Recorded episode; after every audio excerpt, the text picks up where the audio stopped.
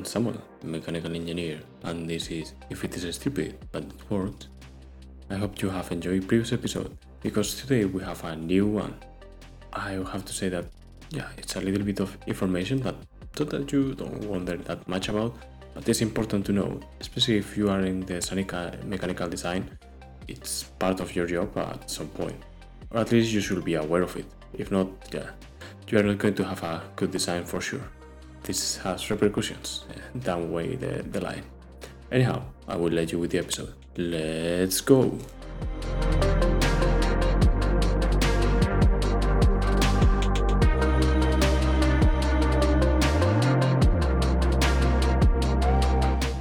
Have you ever seen an item in your house, like for example a barbecue, your car, a lamp, furniture, something like that, and think to yourself, well, why is this metal? Why is this plastic? Why is this wood? Of course, there is a reason to do that. There is a reason why somebody has chosen that. But uh, let's say that you are a mechanical engineer and you are designing something. You have your CAD problem, program. You have uh, been uh, thinking about, thinking about. I'm going to take this, this in, this out, change that, move the distance, change the dimension, and now you have to do it. Now you have to manufacture it. And the first thing that you when you go to a manufacturer is they are going to ask okay what do you want? I want this. Okay really good. Which material? And you are like hmm i thought this would be this would be something else. I thought this would be something that i have to do later or yeah maybe this is too late i never thought about it. But now you have that problem so how do you how do you choose a material for your product? The first, uh, I would say, the first step when you want to do this is being clear about the purpose of your design. What do you need it for? When do you need it? How do you need it? Where do you need it? And who is going to deliver it? Those are really important questions, especially the first four what, when, how, and where are the most important at this point. Why? Because it's what do you need? It is you have you are the owner of that design, you are the person who knows the most about that design, and you are the one who is asking for it. So you have to be sure what do you need? What are the requirements? What is the purpose? And with that you can start to say, okay, maybe if I use a metal, this is going to last for longer. Wood is not going to work because this is really close to the fire. Plastic can work for some uh, parts of the items, some uh, small uh, mono assemblies of my final assembly. So once you have the retrospective, for example, let's say that in this case you're going to make a barbecue. It's going to be metal, right? The purpose is there's going to be fire, at least really hot, hot surfaces there. And uh, yeah, you need something to resist the, the fire. You can use uh, two things, either metal or ceramic. A metal uh, is usually cheaper and it's going to last for longer. And if you drop something, it's not going to break unless ceramic. Then you go for metal. Then you have already the first step. What is the purpose? Second step, who is going to manufacture it? Of course, if you go to with a barbecue design and say, I need all these mono components, I will provide the bolts, I will provide the nuts, that's okay with me. And the guy looked at you and said, okay, sure, uh, really good design. This is a really amazing job, but uh, we are a 3D printing company. I say, oh, damn. Well, of course, you are not going to usually, maybe you, you can do it, but not usually, make that kind of uh, errors. However, it is important to know what the manufacturer is going to work with. What kind of manufacturer do you have in front of you? For example, uh, let's say that your manufacturer is an expert on sheet metal, a little bit of welding, but doesn't have a clue on how to work with a milling machine or turning, or even 3D printing metals. And that's what you need. Well, maybe you need to contact more than one and make them aware one of the other. But yes, you have to do some research, do some talk with your manufacturer, and then to choose the metal. And another example if you are working with steels or you are working with aluminum, you don't always have the same aluminum all over the world. So if you are asking to China to deliver some kind of steel, maybe they don't have it in stock. or maybe you will have to ask to the states. Sometimes, most of the time, you can just make changes on the type of material you are using. But sometimes, when you, especially when you are working with companies that are in your own country, you have to adapt yourself to what they have. Usually, that's not a big deal. Most of the steels can be replaced in most of the cases. However, if you are over specific on what's the purpose of your material, maybe you have to check with them if you can do it, then go back to your design and go back to them again. This is part of uh, what is known as iterative, uh, iterative design, so you are always in close contact with your manufacturer.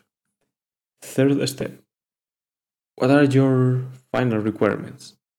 First, we have a clear idea of the purposes, then how it's going to be manufactured, and now, what are your final requirements? For example, the maximum temperatures, the forces, the surface treatment, what are your costs, how green is it, chemical properties.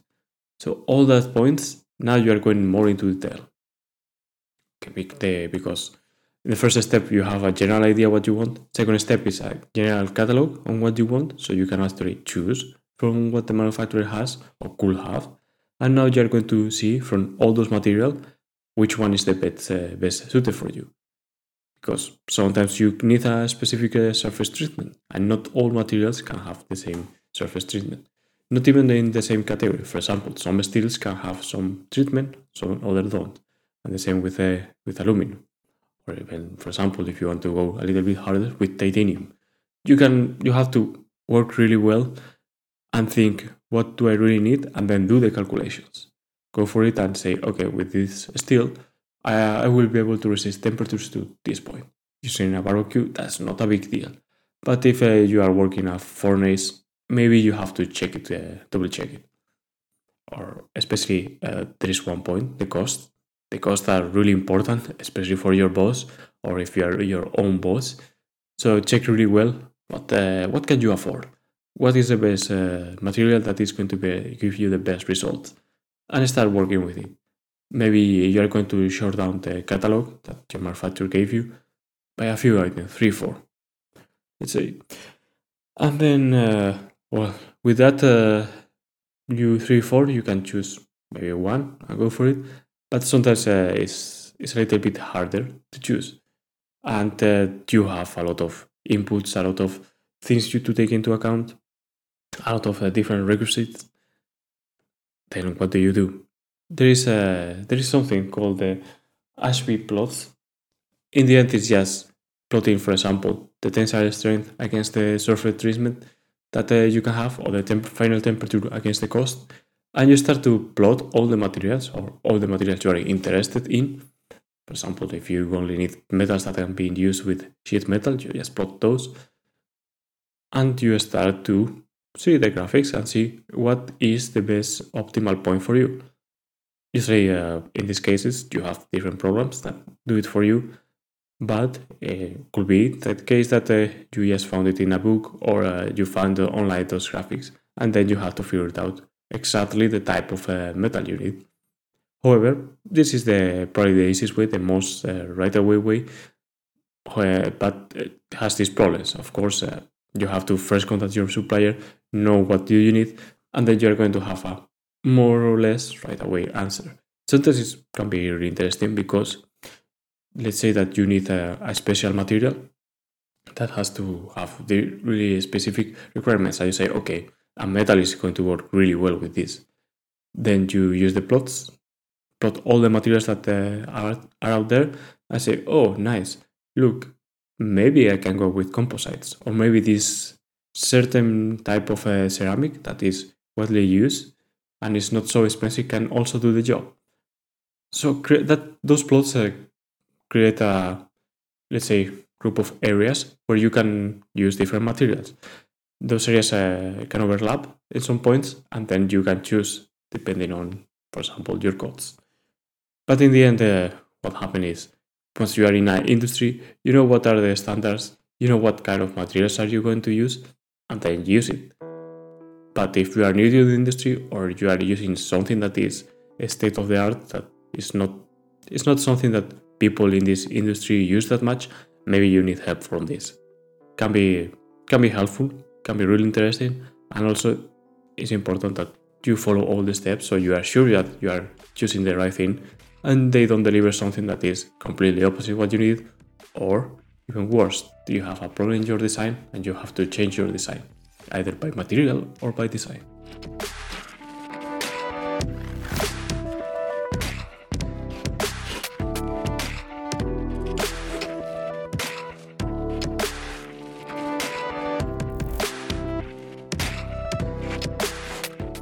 Thank you everyone for yet another episode. I hope you have enjoyed. This time, uh, yeah, I like uh, I like the mechanical turn again. Let's go to mechanical design.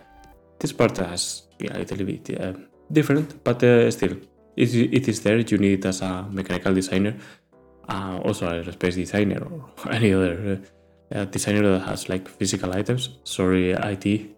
Sorry, electronical designer. Well, not always. Maybe so. electronical design can learn a thing or two from this.